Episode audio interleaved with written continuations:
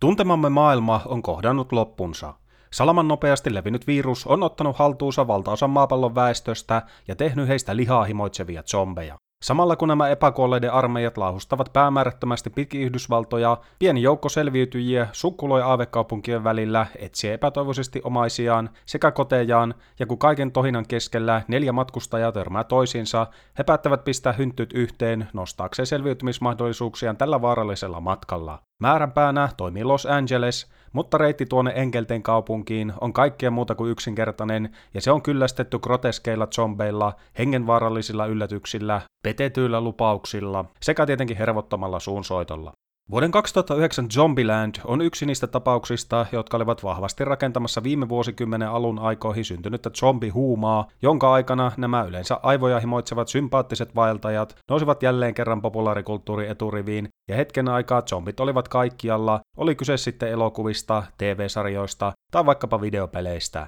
Tuo huuma on haihtunut tutusyklin mukaisesti jo pois, mutta Zombieland on yksi niistä tapauksista, jotka ovat jääneet elämään tuonkin jälkeen, kuten teemaan kuuluu, ja vaikkei sitä voikaan puhua mitenkään erityisen pelottavana tai ahdistavana tapauksena, kuten monista genretovereistaan, on se silti viihdearvonsa puolesta erinomainen tapaus ja aidosti hauska komedia, joka tekee kunniaa niin lajitovereilleen kuin popkulttuurille ylipäätänsä. Siinä missä monissa ala-elokuvissa ihmishahmojen tehtävänä on toimia lähinnä zombien ruokana sekä apuvälineinä, joiden avulla luodaan brutaaleja kuolemankohtauksia, Zombielandin nelikko tuodaan alusta alkaen elokuvan keskiöön ja heidän seurassaan pysytellään tiiviisti koko puolentoista tunnin kestoajan. Koska mitä ilmeisemmin kaikki muut maapallon asukkaat ovat jo menetettyjä tapauksia, elokuva-aikana nähdään käytännössä vain nämä neljä tyyppiä, josta jokainen voisi jo yksinään toimia tämän elokuvan keulakuvana. Eniten ääneen pääsee Jesse Eisenbergin näyttelemä Columbus, joka on kaikessa pedantiudessaan ja jäykkyydessään mainio ja mukavan epätavanomainen valinta tällaisen elokuvan päähahmoksi, ja hän muodostaa Woody Harrelsonin punaniskasen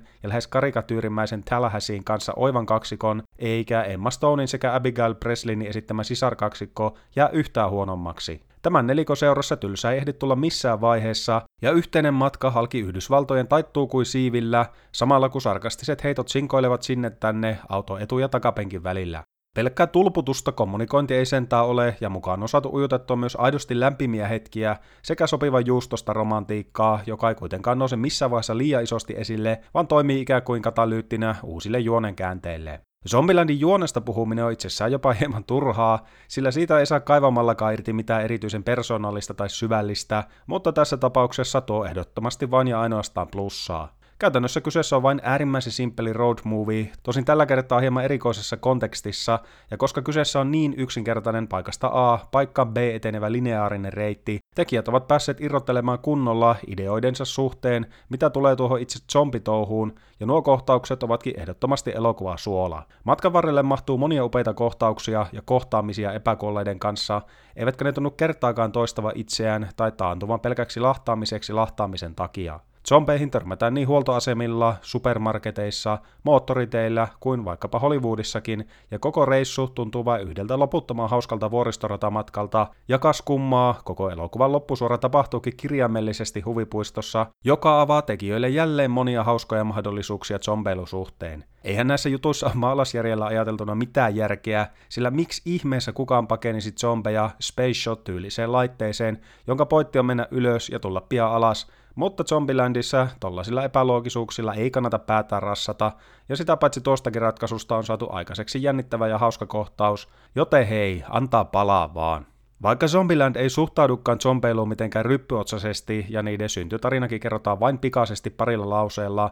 epäkuolleinen toteutus on sen sijaan suoritettu äärimmäisen taitavasti ja hyvin, eivätkä ne kalpene tippaakaan vertailussa niin sanotusti vakavasti otettavampien lajitovereiden kanssa. Jo supertyylikäs alkutekstikohtaus näyttää, että nyt ei todellakaan löysäillä, vaan nautinnollisesti hidastettuja otoksia pärskyvästä verestä sekä itse zombeista pusketaan ruutuun jatkuvalla syötöllä ja taustalla pauhaava Metallican For Whom the Bell Tolls vain alleviivaa tätä ihana apokalyptistä menoa. Oman makuuni verellä olisi voitu läträtä paljon enemmänkin, mutta tällaisenaankin touhua hulvatonta seurattavaa ja omat lisämausteensa soppaan tuovat esimerkiksi tällä häsiin täysin överiksi vedetyt toimintakohtaukset sekä Kolumbuksen laatima sääntökirja sen suhteen, miten tuossa maailmassa kuuluisi ylipäätänsä pärjätä. Tällaiselle elokuvanörtille viimeisenä kirsikkana kakun päällä toimivat useat viittaukset muihin leffoihin ja mukaan saatu uitettua nyökkäyksiä niin Sergio Leones pakettivesterneille kuin esimerkiksi Syvälle joellekin, ja henkilökohtaisesti kovin juttu on tietenkin se, että elokuvasta löytyy kokonainen kohtaus,